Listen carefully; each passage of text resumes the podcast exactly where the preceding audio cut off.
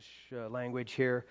Uh, you know, if you were to ask someone uh, for an assessment uh, about a certain person's abilities in a, in a particular area, and the response you got was, she's adequate, uh, typically we would take that to mean something like, well, she can get the job done, but just barely. Or, or maybe she's good enough to get by, but nothing more.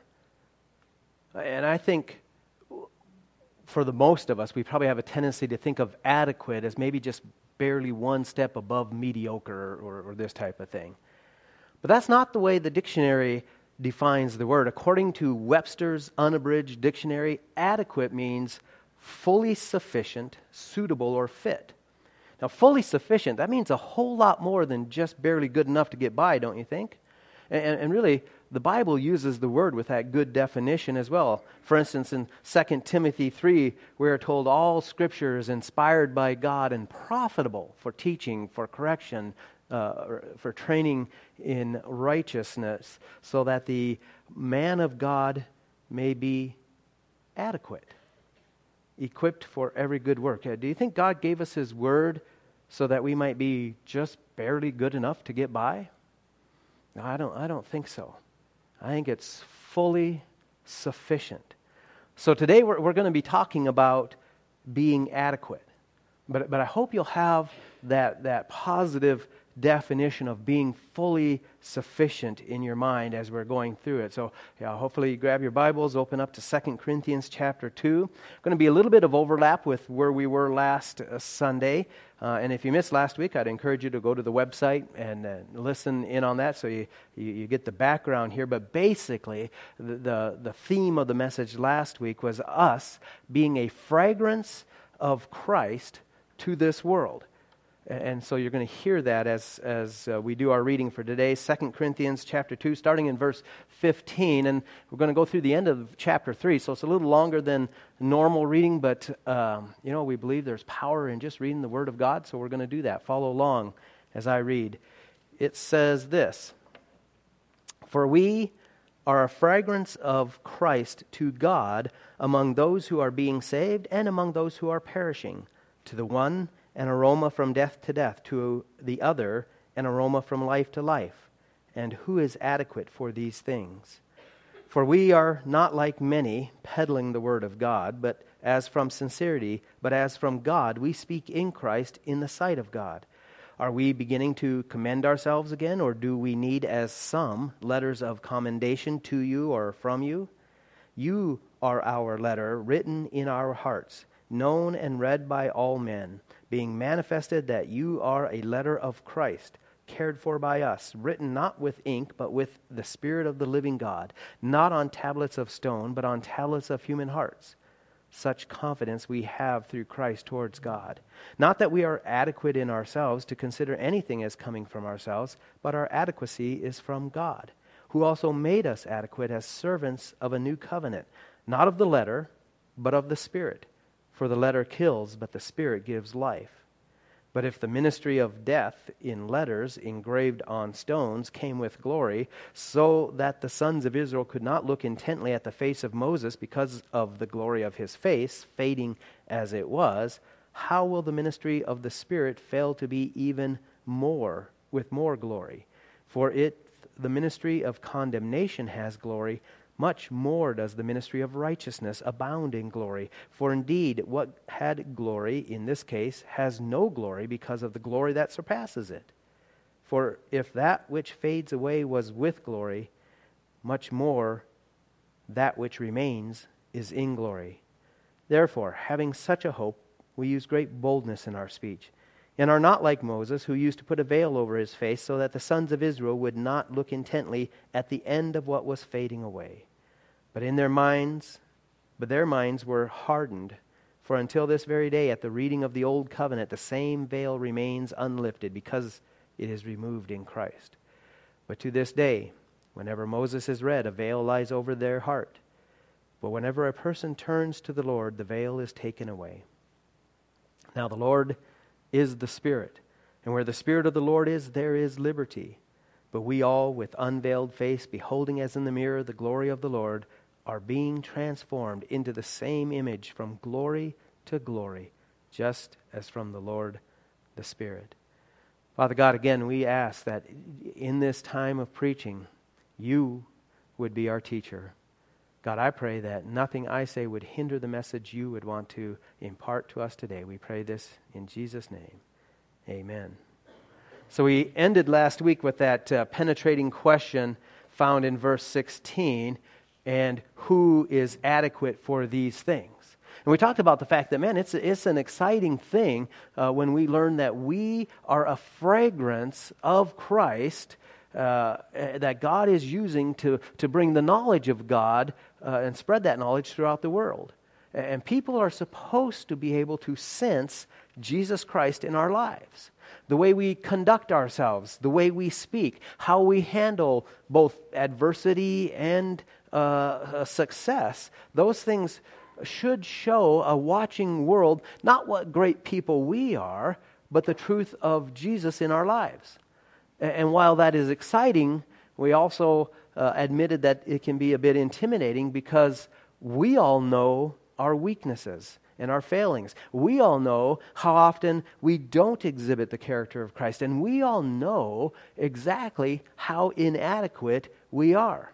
So when we read that question at the end of verse 16 there, of who is adequate for these things, our immediate response is usually, not me, right? I, am not adequate. I can't do it. So then, is that the end of the issue? I, I, that's over? I, guess I just can't be a fragrance of Christ? And, and of course, the answer is uh, nope, it doesn't work that way.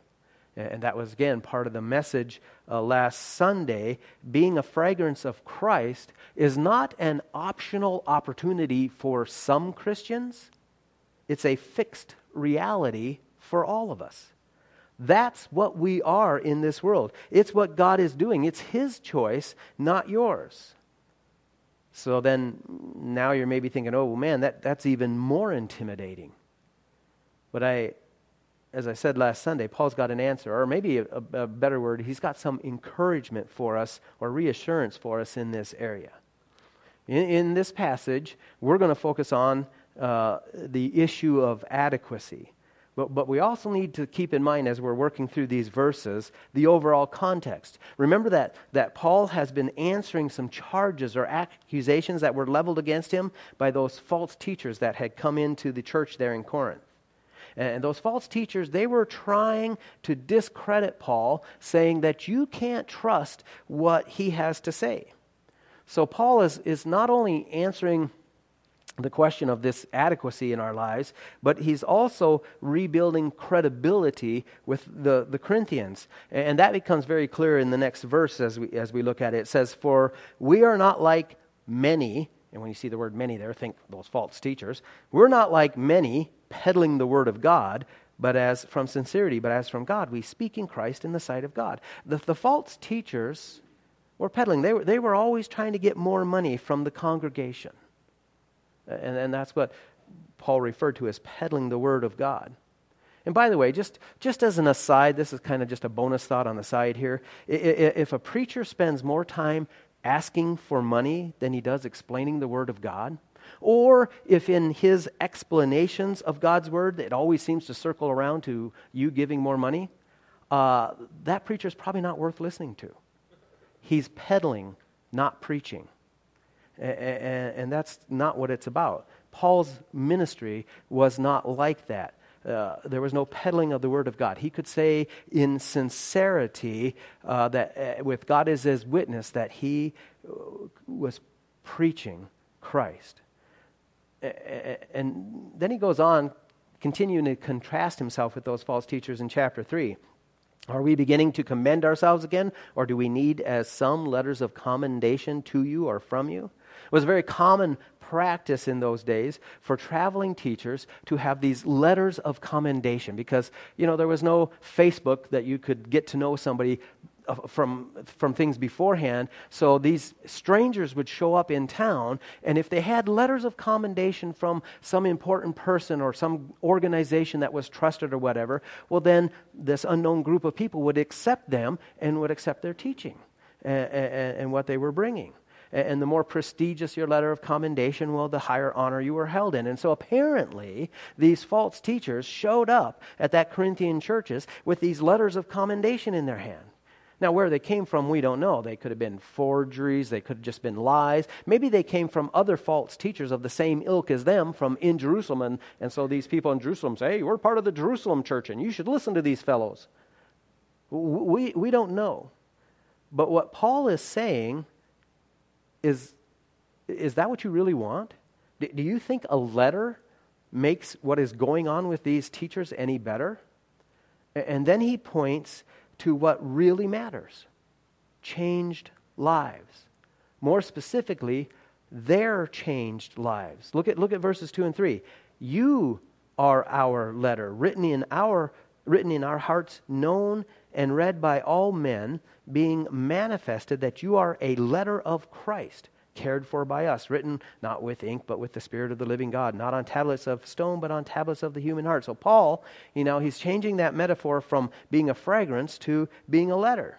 And, and he's indicating that as a letter, these believers were tended for and cared by Paul, not these false teachers. And it was under his teaching that their lives began to be transformed and to change.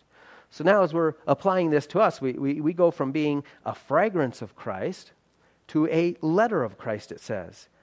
But the point is still the same. As a fragrance, Paul said that, you know, everybody smells us. That's what we were looking at last week. As a letter, it says that we are known and read by all men. You, have probably heard that, you know, that old well-worn saying that proclaims, you might be the only Bible that some people read. Well, this is where that idea comes from. You are, as verse 3 says, a letter of Christ. And, and, people are reading your life. And when they read it, it should be telling them about Jesus. So now, maybe you're going, man, that, that even puts more pressure on me.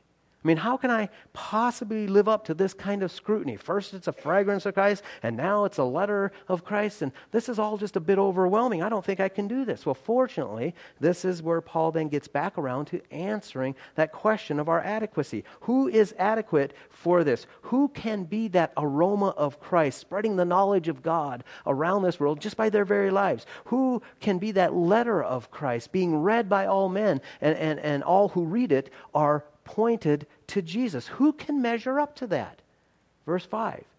Not that we are adequate in ourselves to consider anything as coming from ourselves, but our adequacy is in God. So, see, in response to the question, who is adequate? The answer is no one. No one. None of us. Not one person. It's not me, not you, not the Corinthians, not even the Apostle Paul, right? No one is adequate in and of themselves. By your own strength, by your own power, under your own abilities, by your own grit your teeth and try harder type effort, you are not and never will be adequate. Paul said he's not adequate to consider anything as coming from himself. Anything. And if the great apostle Paul's not adequate, I sure know I'm not. And yet God still has the audacity to say, You are a fragrance of Christ. You are a letter of Christ, read and known by all. You are that, even though you're not adequate, and here's why because our adequacy comes from God. He is the one who makes your life a fragrant aroma of Christ or a, a, letter worth reading. It's only because of His transforming power that we are adequate in any of these things that God says we are. And maybe you're saying, well, you know, that, that sounds great, that sounds exciting, but how does that work? Because I still don't feel adequate. Well, first of all, I, want you to know it's okay not to feel adequate. That's actually a good thing. I mean, if you ever get to the point where you, you feel adequate, then watch out uh, because that would probably indicate that there's a problem. I mean, when we accept or look for nominations in this church for, for men to serve as elders, uh, one of the first responses I hope to see from them is something like, oh, I, I don't know if I'm adequate to be an elder. At which point I can go, whew, shoo, good, we got that out of the way because, yeah, no, you're not. None of us are. Not in ourselves. So, how does God go about making us adequate? L- look at verse 6.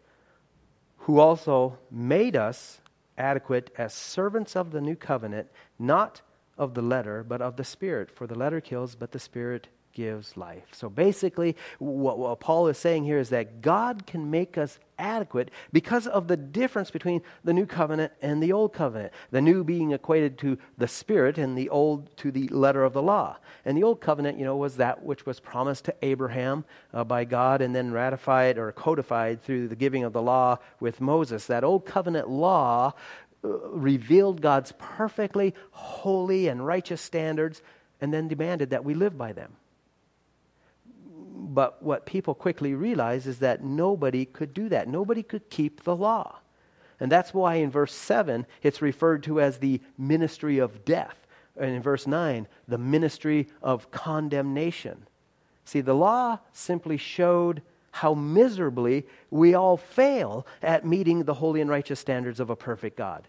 There's no, you know, wink, wink, that's close enough with God. You either kept the law and kept all of it, or you didn't. And if you didn't, you were condemned as a lawbreaker, and the judgment of condemnation was passed down, the judgment of death. So now going back to verse 6, that's what Paul meant when he said, For the letter kills.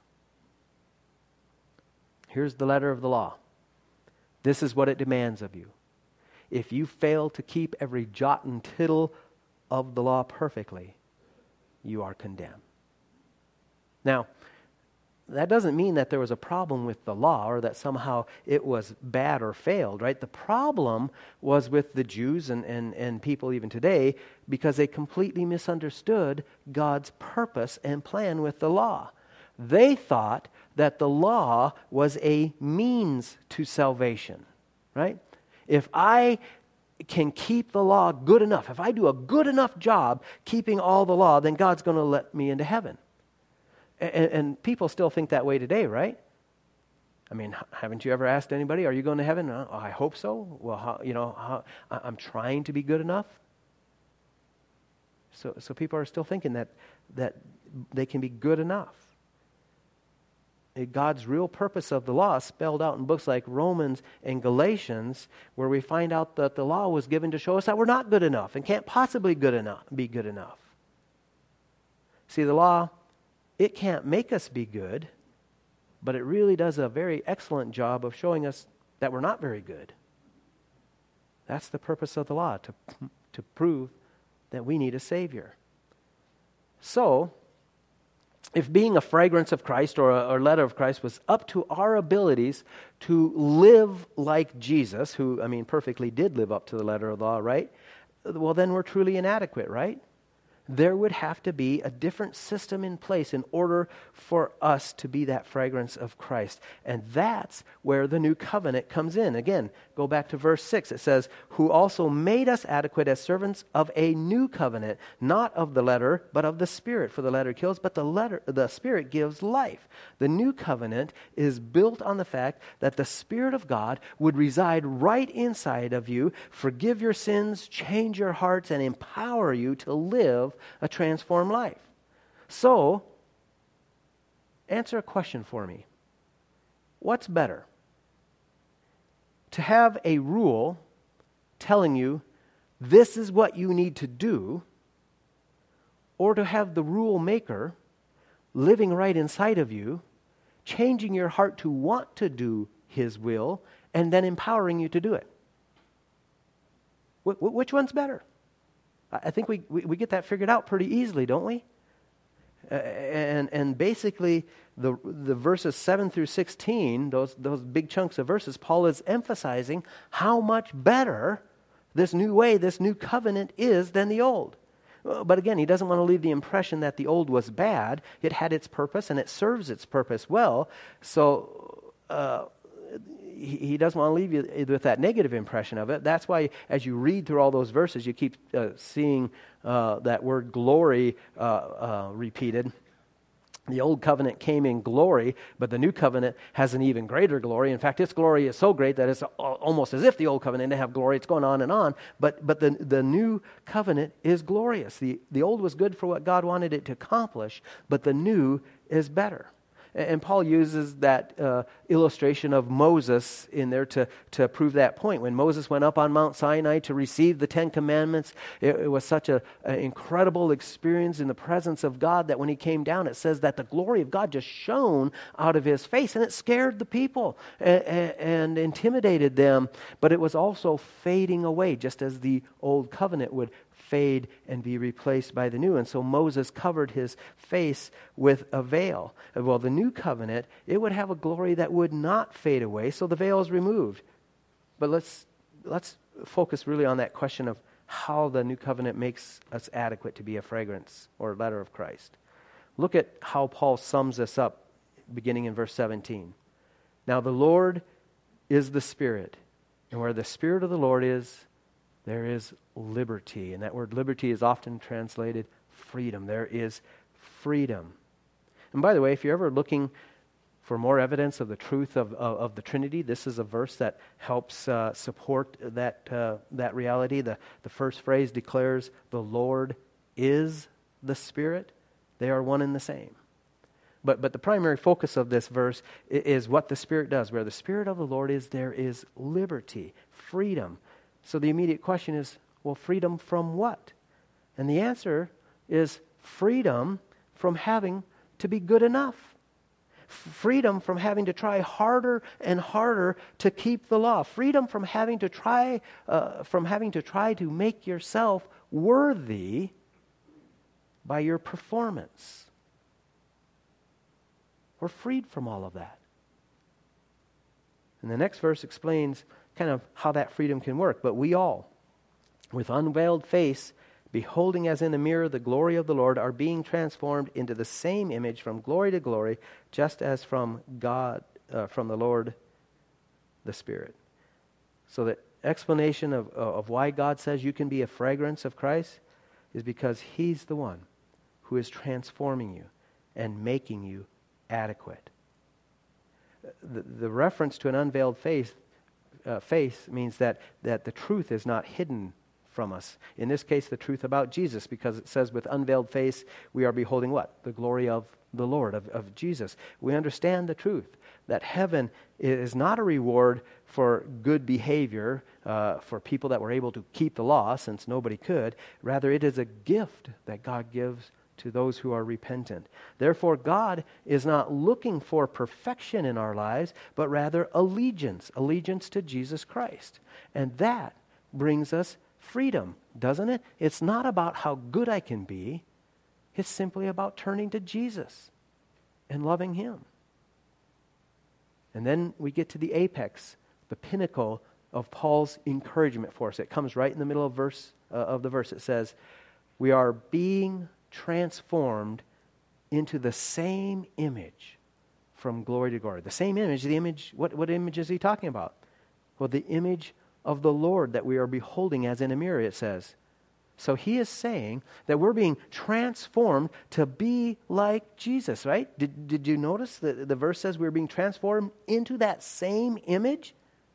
That image of Jesus. I mean, that's what God's doing. That, that should be exciting, right? That should be a positive thing for us. This is what God's doing. He, you see Jesus and you see what he's like, you see who he is. God's transforming you into that. It, it, it's the work he's doing. That, that's an exciting thing. And, and I, I like the fact that it says we're being transformed, right? Because that means we're not the ones doing the transformation, it's being done to us. God is the one that's doing it. That's why he can say, Yeah, you're a fragrance of Christ because he's making you fragrant. He's transforming you to be like Jesus. He can say you are a letter being read by everyone because he's the one writing the letter. God is changing your life, making you more like Jesus. So, with that thought, I, I want to end with two final thoughts. I don't know if you can end with two final thoughts because one has to be final, but two final thoughts. You'll, you'll have to deal with it. So, two final thoughts. First, maybe, maybe you feel bad because of where you are in this transformation process. You know, we know what we're supposed to be like. We're supposed to be like Jesus. But when we're honest with ourselves, we see that we're so far away from that goal. Perhaps you've said things in your own mind like this I thought by now. Have you ever said this? I thought by now I'd be a better Christian. I, I, thought by now I, I wouldn't lose my temper so easily. I, I thought by now I, I wouldn't be overtaken or, or, tempted by lustful thoughts. I, I, thought by now. You ever said that? You, you know what you're saying? You're saying that this transformation process just isn't happening fast enough for you. You can fill in the I thought by now, fill in the blank with whatever it is, the weakness or struggles in your life. And then we tend to go from there to a thought of, well, I wonder if God's disappointed in me.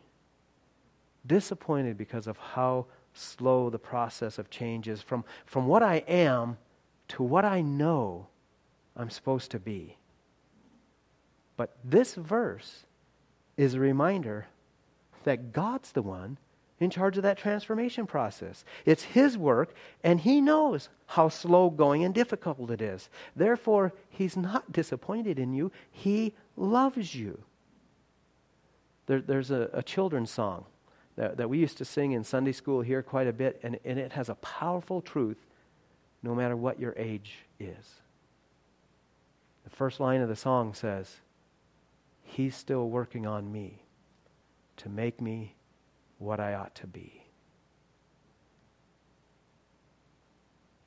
Remember that God is the one transforming your life, and He is not disappointed in His own work. Being transformed. Uh, again, I love that. It says being, not been. Been means it should be a done deal and you should be perfect. Being means it's a process. You're being transformed. That process is going on. Jesus is still working on you. And even as he works on you, you're adequate. So, the second final thought Have you wondered what your role might be then in this transformation process? Does that mean we just get to sit back in the easy chair and wait for God to do it?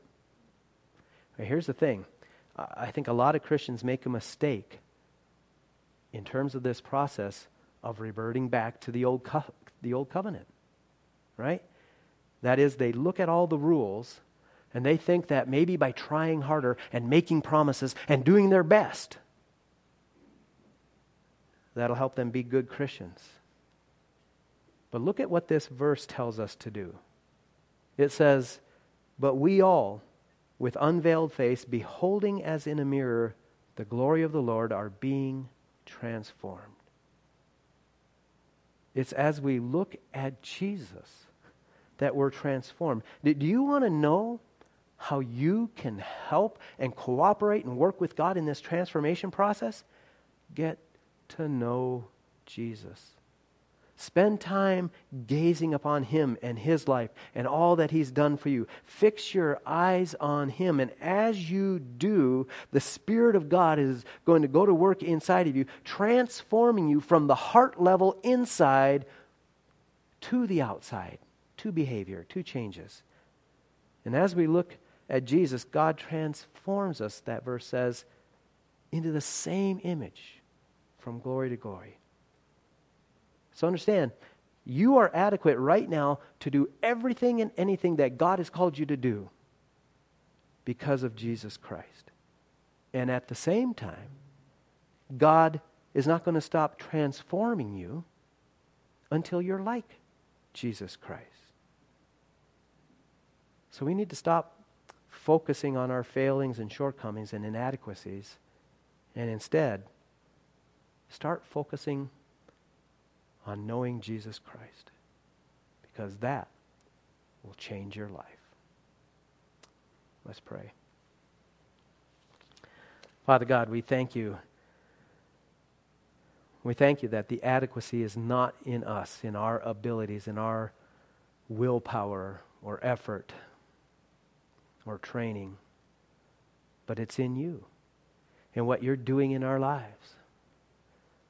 And so, God, we pray that you would help us to know Jesus, to fix our gaze upon him,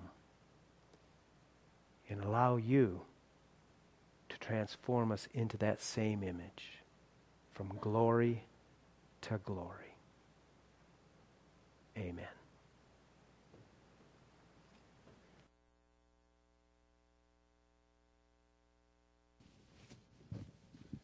Will you stand with us as we sing our final song?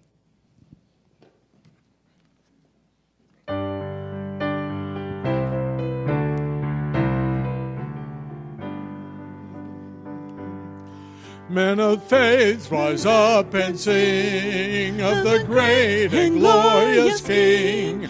You are strong when you feel weak, in your brokenness complete.